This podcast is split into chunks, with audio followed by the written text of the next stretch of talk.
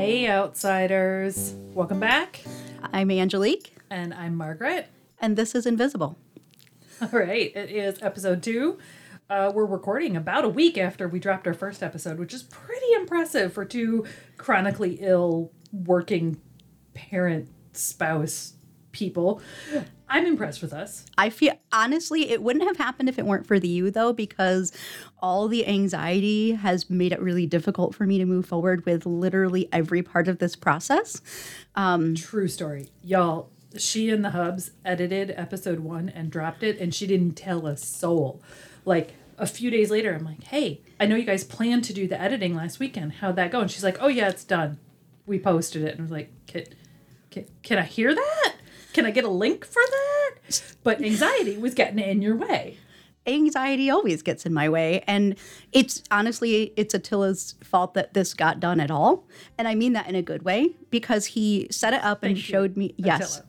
yes, thank you, Attila. That's what we mean by it's his fault. We mean thank you, Attila. Yeah, it's it's like a funny thing. Um, so he showed me the basics of editing, and then he left me to my own devices. and he came in at some point later on. I have no idea how long it's been because I literally have no ability to track time. Um, and he was like, "Okay, so how many more minutes do you have left?" And we initially had about an hour of recording, you know, including the pauses and all the ums and likes that we had to edit out. And I think I was in about 20 minutes. And he was like, "Oh, how long is it?" "Oh, um honey, it's okay." Because he watched me edit and listen to like the same 3 seconds over and over and over and over again until I could get it absolutely perfect. And after a while, like he gave me some tips and he left me alone. then he came back and he's like, um, it's okay. It's okay as it is. Like we can just post it. And so that's how it happened because I would have spent legitimately another 10 hours at least making it literally perfect. What did we say last week? Recovering perfectionists? There are some giant quotation marks around that. Giant quotation marks.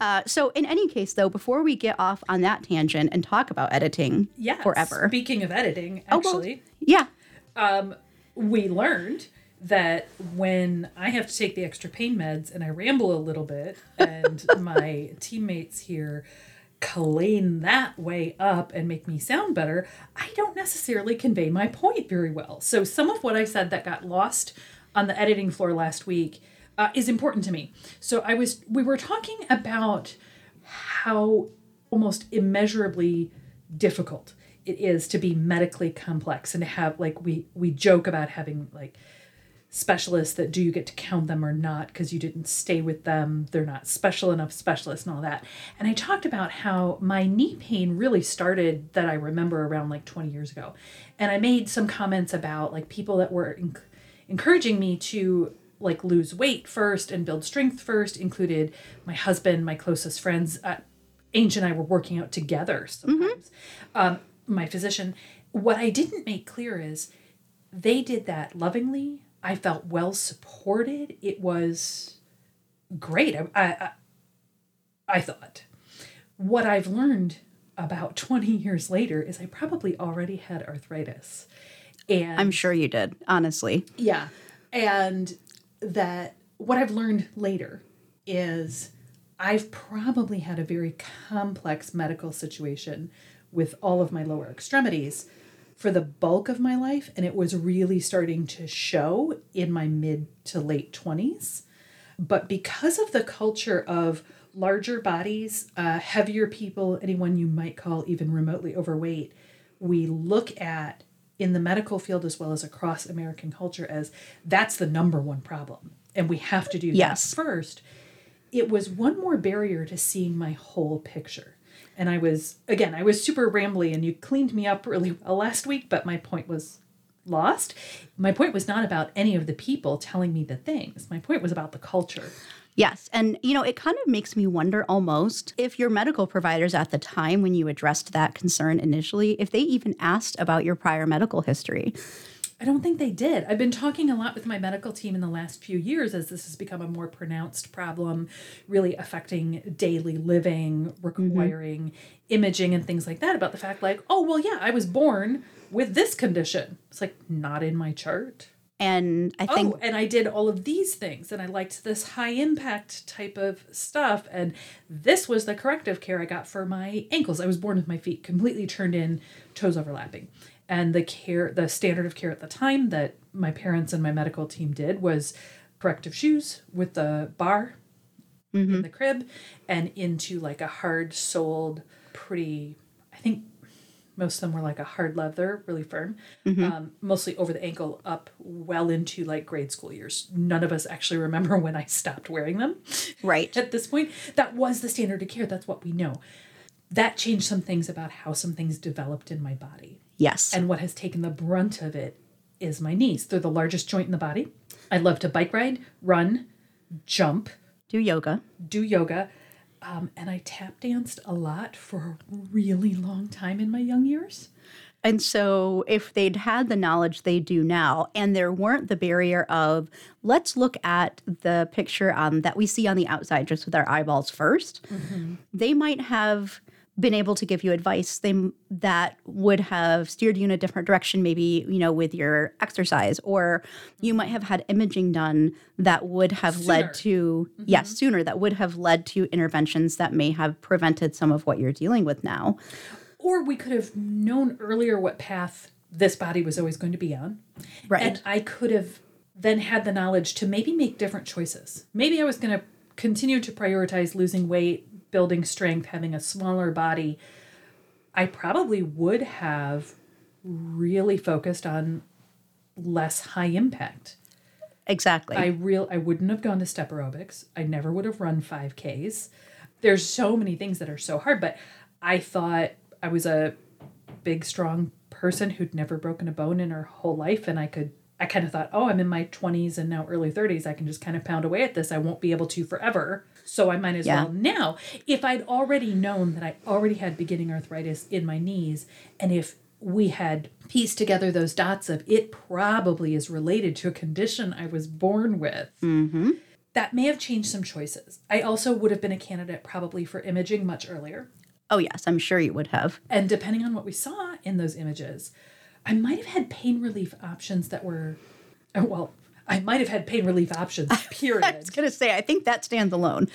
but also less confusion. You know, I also deal with some mental health issues. And when you have mental health issues and when you have chronic pain issues, they get really tangled in your head really fast. Well, and I'd like to interject with the fact that on top of providers sometimes seeing weight first, the mm-hmm. size of your body 1st mm-hmm. and that being a barrier to access to care through those providers, we're also women. And mm-hmm. so very often women are dismissed because and, and this goes back to a his, you know a historical norm of women's emotions being seen as the cause of problems Right. that were legitimate and medical. Um, women being called hysterical and being, you know, a hundred years ago, you could have been locked in an asylum if you really intensely advocated for yourself and the difficulties you were having, depending on how it was received. And so we've come a long way from that. Mm-hmm. But women's problems are often dismissed. Their pain is dismissed. It mm-hmm. can be falsely linked to something that's hormonal. I'm going to interrupt you there about pain. For a long time, I thought, and other people around me mention it, I think a lot of people around me, we thought I was a person with a low pain tolerance, probably because I had pain in my knees.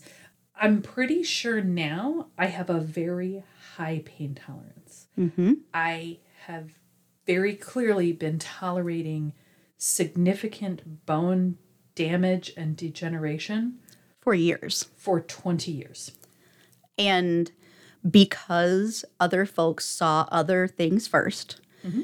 they convinced you of that. And and again, with um, those of us who deal with mental health, you know, diagnoses and the concerns that go with that, pain is often dismissed. Now, I mm-hmm. will say that it is common for the body to react physically to mental health concerns, so that's legitimate. Mm-hmm. It's also just as common that those concerns are dismissed and not investigated because they are seen as just psychosomatic. I mm-hmm. feel that there is, you know, there is the beginning of research that is helping us understand the complicated interrelationship between those two things. But when you have a patient who deals with depression, anxiety, and or other conditions and you dismiss their pain and tell them that essentially it's their fault if they would just lose the weight or if they just had a high pain tolerance or if they just and I hate that word just if they just did I'm pretty any- sure you're on the wrong track if part of your vocabulary is, well, if you just.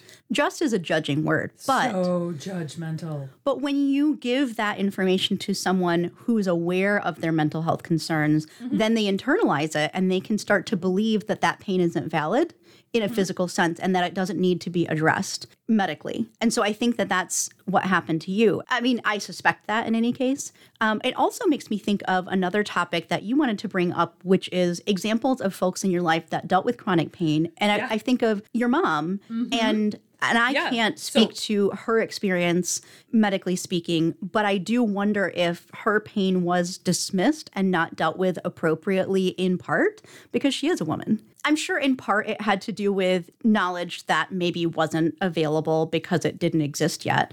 But I would be wildly unsurprised if it were also in part due to the fact that she's a woman. And so pain is dismissed or just assumed to be part of a mental health concern um, or just assumed to be something that we can deal with because maybe it's hormonal and there's nothing to do about it. In any case, um, you know, I'll let you take that topic and run with it, but it was something that I thought of as we're talking. Yeah. So, for starters, after listening to our uh, first episode, I realized totally wrong, like epically wrong. So, uh, when I make a mistake, I like to own up to it and I like to apologize. And, Same. Mama, I'm sorry. I forgot what you dealt with when I was a kid, when I was a teenager, sometimes still. I, I will sometimes even say, oh, yeah, back problems run in the family. I'm, I'm learning that actually genetically I have uh, not great bones and I have a lot of very not charming ways, although I find them hilarious, to, to genes. describe uh, what I think of my bones, genetically speaking. And yet, even though I know that for a long time my mom dealt with very severe back pain and she was working and parenting and married and all the things. I said when we recorded our first episode that I didn't have examples of what it looked like to be in midlife dealing with a complex medical situation and all these other things. Mm-hmm. And I think it's because so much of her story and anyone else that has been in my life that has had chronic pain issues, it gets swept to the side. Even though I watched my own mom go through a lot and for a long time, I forgot. She managed to still be invisible. And that happens so often. It, it does. I mean, it's ridiculous to me that I didn't connect the dots of that's what it could look like to be dealing with what I'm dealing with. Mm-hmm. Because I am mostly transitioned out of the my second career at this point, but for about 14 and change years, I have been a massage therapist. And when people ask me why I got into massage therapy, I usually say back problems run in my family. In fact, I did a case study on how massage can help with chronic low back pain on my own mother as a part of my graduation like I completely forgot about that. But yes, you did. I did. I did. And her mother, who's still alive, it also has had back problems my entire life. And uh, my own dad, too, has had back problems. He was very well served by pretty, at the time, standard PT. He's a patient that definitely does what he's told. Last I knew, he still does his same back exercises, and that was a good fix for him. And to my knowledge, he doesn't really deal with a lot of pain. But I literally sat right here in this room with you and said, I don't have examples of what it looks like to live like this and do these things. And my own freaking parents are examples. What is going on with our culture? I think it's just, Which kind of takes me back to my first thing about culture yes, it does. and our entire point about invisibility. But we could talk about that all day. Oh, we absolutely could. I want to jump to the other thing we completely forgot on the first episode, which is hilarious to me. We 100% forgot Angel's very first disability. And that's another thing that's definitely invisible and really important. So it's surprising that I actually forgot to mention this as a part of my story because You just left it out. I completely left it out. And I tried to start from the beginning chronologically. Yeah, you didn't go back um, far enough. I guess not, because I started with age four since I was an early cut start kindergartner. Mm-hmm. And, you know, And- just Depression and not feeling happy. I mean, you went back that far, but it turns out you needed to go back another year. another year. and change. So the story goes this way. When I was quite young, and this has actually also been true for my siblings as well, I suffered from ear infection after ear infection. Uh, it was just something that we dealt with. And after a while, one of the infections damaged something in my left ear. And my mother, being who she was, which is, you know, a pretty observant, hands on parent, realized that I was no longer using the phone to my left ear if someone called and I was going to talk to them and things of that nature. So she recognized that something was going on and sought help for it. And because I was young and they wanted to rule out, I imagine, any developmental concerns, I had a full battery of testing. You were about three. Three and I don't know how old, three and some change. So that battery of testing included things, and I s- actually I still remember one of the the testing parts of the testing was I had um, I Clue pres- number 400, you might be uh, neurospicy. yeah tell you me your clear memories from your age three. tell me you're neurodiverse without telling me you're neurodiverse. Right. Yeah. Anyway, um, so I remember the person who was um, conducting at least that part of the testing asked me to do things like, okay, put the block on top of the chair, put the block underneath the chair. And I'm sure that they were testing for a number of things with that activity, but I waited until they were done. And then I said, okay, now it's your turn.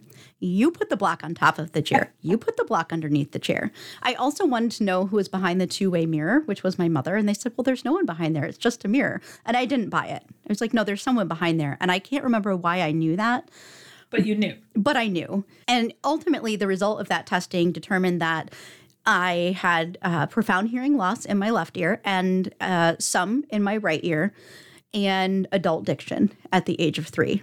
And there was nothing else that was a concern. So I really benefited from the fact that I already had achieved adult diction and um, had fully developed speech at that age. Again, tell me you're autistic without telling me you're autistic.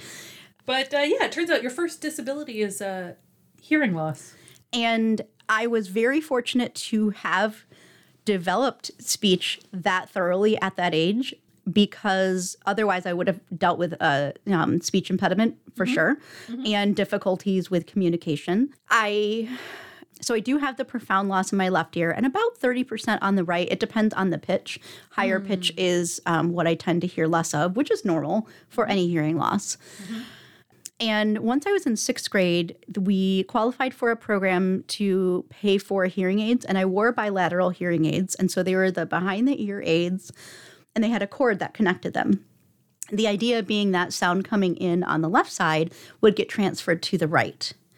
Oh, interesting. Okay. And I just found it distressing because I couldn't determine where a sound was coming from because I received it all on the right hand side.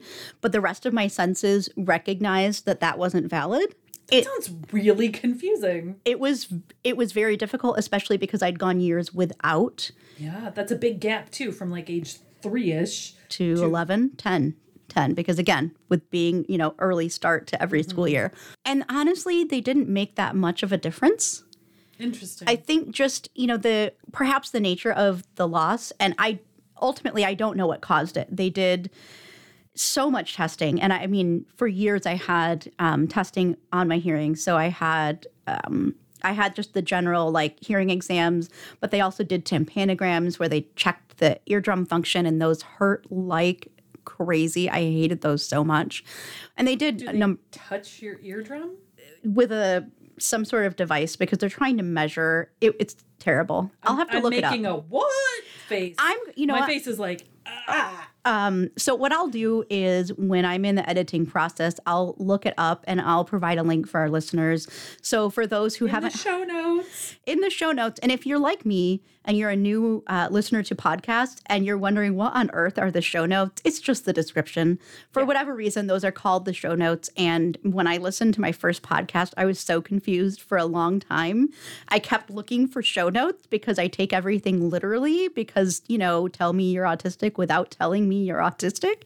And until the podcasters mentioned that the show notes were just the description, I really didn't know for probably a few months what they were talking about. I'm sorry. I Yes, I take things I would very have told literally. you. I didn't. I know you're very literal. I I didn't know that one had confounded you. I would have told you. I'm sorry. Yeah, oh, that's it's fine. In any case, so I'll put the information about what a tympanogram is in the show notes. And so if you've never had the pleasure of experiencing one of those, you can check that out and enjoy that just for your um Is that one of those like you can't look away but you wish you didn't see it things? you know, I'm not sure because it's something that's felt internally. It, you might make that face and like that noise. I have enough of that going on. Listen, I am we've been talking about my arthritis and how severe my knee pain is, but I found out just yesterday. Um, in my early 40s, I need two total knee replacements. So I have a lot of internal uh, Yes. feels. I really don't need more. I don't. you, then you may not want to check out the link. I'll still put it in there just if you're one of those people who just needs to know things. The other cool nerds can do that. I'm gonna sit over here and not. Know You've already got enough of your own like internal ick. You don't need anything else. So regarding that though, so I I learned to read lips fairly early on. It wasn't a skill I acquired on purpose. It was just a natural. You just did. I just did because I mean, I, I didn't hear so much anymore. um, Your brain was like, well, we've got these eyeball things. like we'll use the optical orbs for something else. So I compensated is essentially what I'm getting at. And the first set of hearing aids I got just weren't super helpful. I was really hopeful They sound not. and they were okay. Yeah. And eventually, after a few years, I just stopped wearing them. and I wore them into high school, although I did lose the first pair. It was really not entirely my fault. And now that we're parents, you you feel that loss in a different way, don't you? Yeah, I do. So I did get a second pair. I still remember that rather keenly. But again, I wore them into high school and eventually I just I was like it's not helpful enough to deal with first of all the feeling of shame that comes with wearing a hearing aid. You go from having a completely invisible disability that you have compensated for really well to giant things on your ear with a cord connected. And I have a lot of hair, but I was already bullied severely and so I didn't want there to be one more thing for others to notice about me. Really, yeah. And, you know, and so that was, eh, we'll just say about 30 years ago when I first got them. The world has changed a great deal since then because now I see uh, fairly often, I see people wearing hearing aids and people using mobility aids. And not only are they doing it in a way that shows that they're comfortable with it, you can buy hearing aids in cool colors now. It's mm-hmm. almost seen as an accessory. well, and there are some that are barely visible. And that happens to be the kind that I have, only because that particular type works the best for what I need.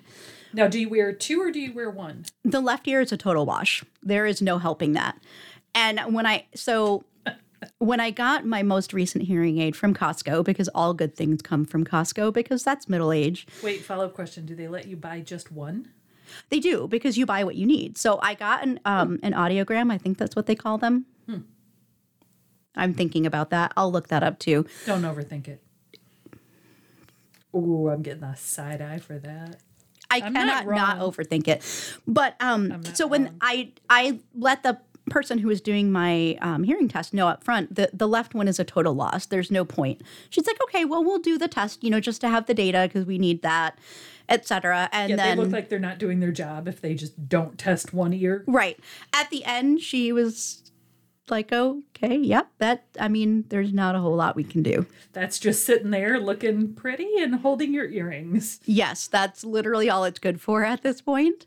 So I ended up getting an in the ear canal hearing aid, and I honestly almost cried when I got it because it was the first thing that ever a- made me able to hear better. Wow. Honestly, I was blown away. And you were like 30. No, I got this one maybe three years ago. You were in your late 30s. Yes, I did actually get um, a hearing aid several years ago when I was before my daughter was born. It was a better one, but it still wasn't like, oh my gosh, this is so much better. It was like, this is better. Yay. But it still wasn't great. And I lost that one too. Did Did your husband put a tracking device on this one? He should, but it's also too small. Oh, that sounds like a challenge. I challenge you, Angelique's husband. Although I don't want to mess with the internal workings of this very, very tiny thing that is the first thing that has enabled me to understand the television ever. Okay, that's fair. Don't mess with it. no. I'm wrong. in any case so so this has been a lifelong issue it's been very challenging because again hearing aids just really didn't help so for me because i do have profound loss on the left and partial loss on the right i miss things mm-hmm. and i when i was younger and there was less pressure in other areas of my life i could work harder to compensate and it was less stressful to do that because I had the bandwidth mentally and otherwise to spend the energy doing so.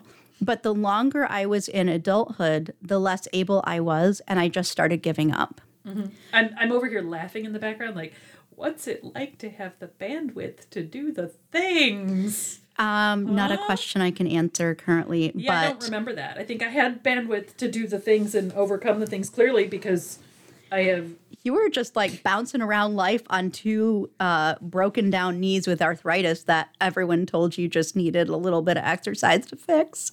and apparently I had the bandwidth to deal with it for a while. Anyhow, while, apparently. but I So- don't remember it. uh, this has been hugely impactful because it made social situations challenging because if there's any background noise forget it uh, except for now with the new hearing aid there's actually a party setting and it actually works it's wild Nice. not again with the tell me you're autistic without telling me you're autistic i'm not exactly a party animal but nevertheless You do in a restaurant say you do seem more comfortable at larger events. Like when we get yes the whole lot of us together and our kids. Mercy, are our children loud? Like I know mine is literally one of the loudest. once mine discovered how she could mm. change the volume of her voice, it mm-hmm. didn't go back down, but I digress. So, No, but I, I have noticed in the last couple of years, like park gatherings in the summer, or like my kiddo is a summer birthday, so we often do a get everyone together, you know, mm-hmm. at a park. You're more comfortable and you don't um used to do this thing where you sort of slid off to one side and you'd have long conversations with one person, which suits your personality. And uh, our friend group is made up of a bunch of neurodiverse, largely introverts that have collected, been collected by a couple of us extroverts, I should probably say. Yeah, I think so. but you also it seemed like you couldn't do it any other way. And now you could be in a chair that's more in a circle and you can bounce between conversations and That's so interesting. I didn't realize that. But, you know, it's funny because I I didn't realize how much I had begun to withdraw mm-hmm. yeah until I didn't any longer. I mean, I knew that I was doing it and there were a lot of factors that because complex there were a lot of factors at play and reasons why I was withdrawing in general, but I understand firsthand how I think how older folks can feel isolated when they don't realize that they're suffering from hearing loss and it hasn't been addressed. And that oh that's that's actually a danger for um, uh, older people and elderly folks is the isolation that comes with hearing loss, especially if it's not recognized or addressed. And that's something that I've felt myself. On top of having uh, hearing loss and a disability that just it can't be seen, but it made me more awkward because it made social situations even more difficult than they already were, which is saying a lot because you were already uncomfortable you already didn't understand how peers at a young age were interacting with each other no, you didn't you didn't understand the social rules of the kids in school. No. I still, to this day, I still feel profoundly socially awkward when I exist in the world as myself as opposed to my professional self. I can wear my professional self like a little suit. and it's actually incredibly helpful because it allows me to be social and know what to do. Mm-hmm. So, all the scripts that I have run in my head about how to respond in different ways to different situations and different social cues, they work really well. And so I can mask incredibly easily, mm-hmm. but the toll it takes now that I'm an adult with a house and a child and a marriage and a career and a dog and disabled parents and that I just don't have the bandwidth for it that I used to. And so that really makes a difference having that aid. But the other thing I came to realize several years ago is that I also have significant audit, auditory processing delay. Mm-hmm. And I think I recognized this in my mid 30s, or rather, I came across a diagnosis for myself because I was researching it and trying to understand why it is that very often when I hear something clearly and I recognize that the sound has entered my brain, it's not too soft, it's not, you know, washed away by background noise. Mm-hmm. Very often my brain does the equivalent of, you've got mail. And then I want to know what the mail says. And my brain says, I'm sorry, that function's no longer available. And it just won't tell me. Mm-hmm. So the speech will enter my brain, but my brain cannot transcribe it for me. And it will sometimes take a minute or two minutes. And that's an eternity inside a conversation. So very often I would just say, What? What? And then just make some sort of like smile, nod, whatever to indicate that, oh, I finally understood when the reality was, I have no idea what you just said. So, all of that combined, so the actual hearing loss, the auditory processing delay, and being autistic with ADHD really made socializing extraordinarily difficult. And it is, I think, profound that I completely forgot to mention it because it is so much a part of who I am that it didn't register as a disability to discuss because I didn't start thinking of myself as disabled and accepting that as part of my identity until very recently Right. Um, when I started dealing with dysautonomia and the really devastating effects that that has had on my life. Can you Oh, I'll circle. word for I'll us? I'll circle back. So I think though what's really important is that it is a fundamental part of my identity. It is inex- really is. it's inextricable from who I am. When I realized they forgot it, I called you and I was like, "We forgot something super important."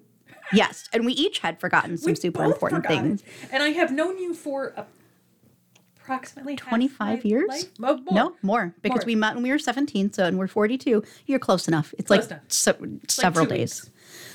So I think that speaks to the larger point of how I want this podcast to exist to create community and to create more awareness and then also destigmatize.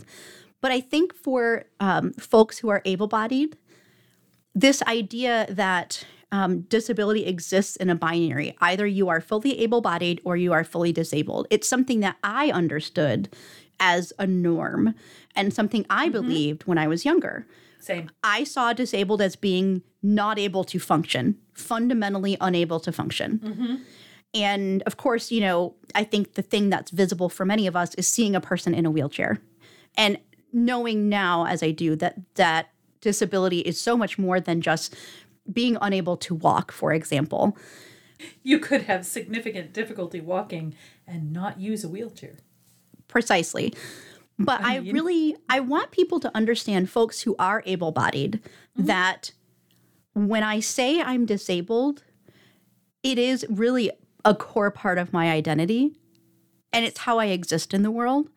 And i think forgetting the fact that i am hearing impaired and have an auditory processing delay forgetting that just speaks to my point of how that is integral to who I am and that's also not a bad thing. So the the conversation I think we're having in general in social conversation in the media in social media this idea that making disability a part of your identity is not a good thing. And also this idea that disabled folks are few and far between and able-bodied folks are the majority. And I think that that's a misnomer. I think that ability exists on a spectrum like mm-hmm. most things do. Mm-hmm. And so you can be someone who is fully able bodied. Mm-hmm. You can also be someone who is fully disabled in, in the sense that they aren't able to do things for themselves. But there are so many folks who exist somewhere in between that, and that's normal. And it always has been, Yes. but it wasn't visible before.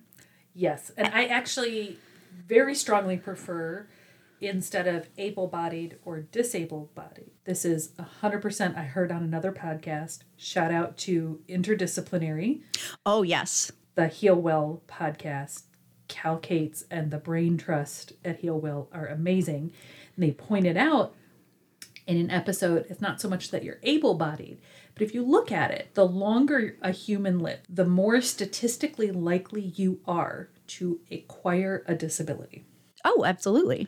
Because there are so many things in the human body that just we get one of and it doesn't regenerate. You can't like request an upgrade. You don't get Correct. like Angelique 2.0. I've No. asked around. I, I did legit tell my first orthopedic doc yesterday, who's not special enough for me. I need a specialer specialist. Uh, that I mean, of course. if the degeneration is that bad and the only thing that will help is a knee replacement, I did say I would like to purchase two new knees, please. However, there are a lot of things you can't do that with. So the longer you live, the more likely something is to. Uh, our, our normal phrasing would be go wrong, break down, no longer function. Therefore, what you are is temporarily able bodied, or as the geniuses of Heal Well put it, you are a tab. It's an acronym. Okay. She I heard tab as in like the computer key or the thing on the side of a manila folder. No, temporarily able bodied. Ah. You know, that makes sense. I just, I think we definitely think of it in terms of a, a black and white binary system that doesn't exist. And And we really think of it as external, visible things only. yes, You and I forgot about your profound hearing loss. yes, which has impacted literally every part of my life for nearly the entirety of it. Mhm. What about other internal issues? Oh, have mercy.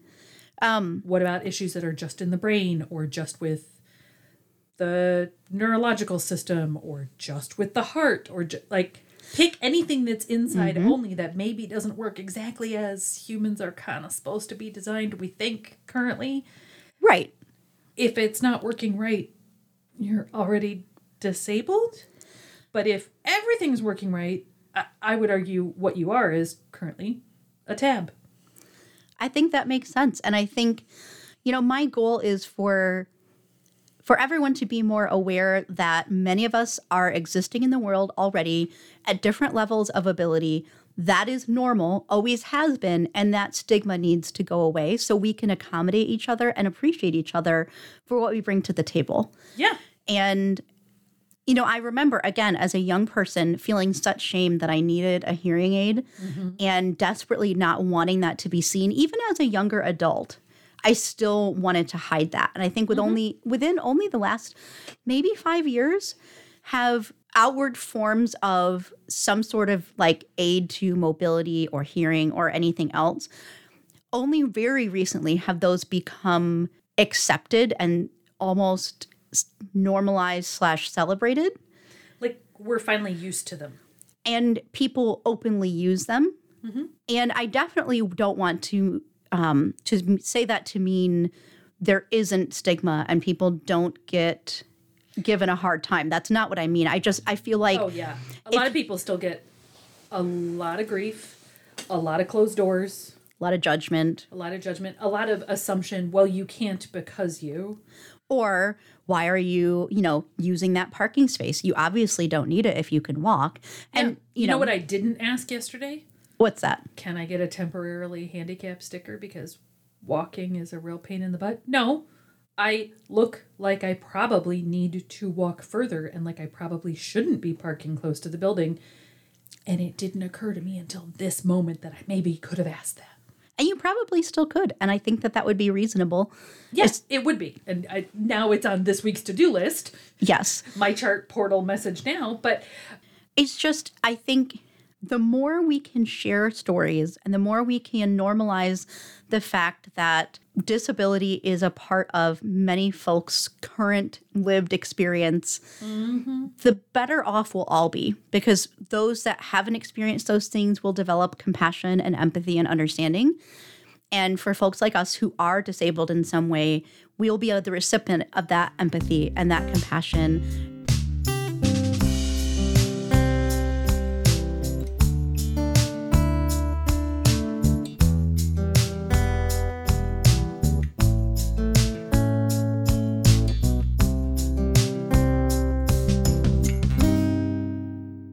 Hey, outsiders. This is your host, Angelique, and I'm checking in to wrap up episode two in a way that makes a little bit of sense. We, uh, Margaret and I, recorded episodes two and three together. And so this is the stopping point for this episode. And I really like the conclusion that we created, where we're talking about the goal of doing this podcast and for those of us who are disabled being visible on purpose and advocating for understanding and compassion and empathy because what we want to create is that shared understanding so we don't feel like we're living on the outside of society so that we don't feel like we are different than you know the quote normal person. In my experience normal has been over time debunked. And this has happened for me in quite a few ways, not least of which being the fact that I am physically disabled and deal with managing several chronic health conditions, but also the fact that I finally had words to put to the fact that I've always been different and known that I just wasn't, quote, like everyone else. And so as we wrap up this episode, I just wanted to share a little bit about what you'll hear next time. Next time, we'll be talking about where we work, um, the purpose of the school that we work for, and the way in which we've been accommodated as employees, which exists within the larger framework of how we serve our students and how we include our staff in that. And we'll also talk about some other related topics. Finally, I did want to share that going forward, episodes four and beyond, our podcast will have a more structured format. That format will look like this. We will be focusing each episode on a particular topic, whether it be autism spectrum disorder or multiple sclerosis or ankylosing spondylitis or any of the number of things that either myself or my counterpart Margaret or any of our upcoming guests deal with.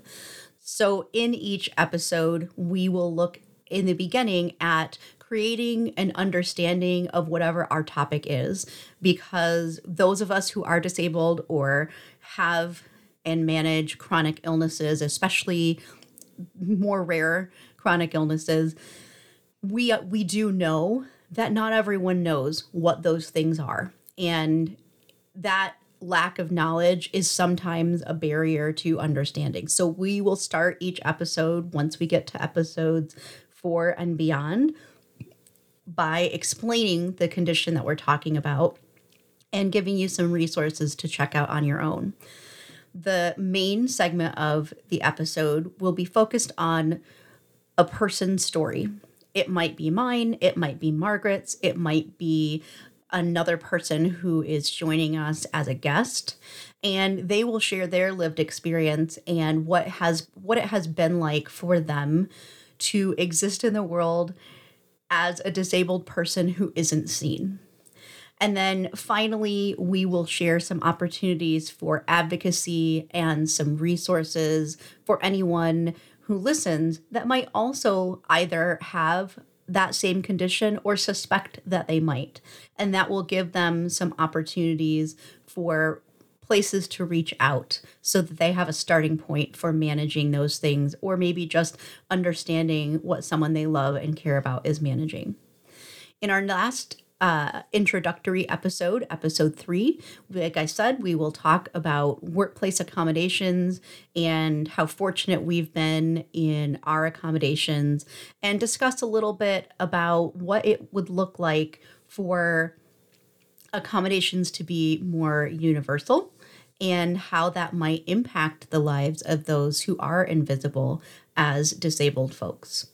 Thank you so much for listening. We really appreciate your, I would say, viewership, but since it's a podcast, that doesn't really apply. But we do appreciate the time that you give us and your support. We hope that you're having a great day, and we'll see y'all later.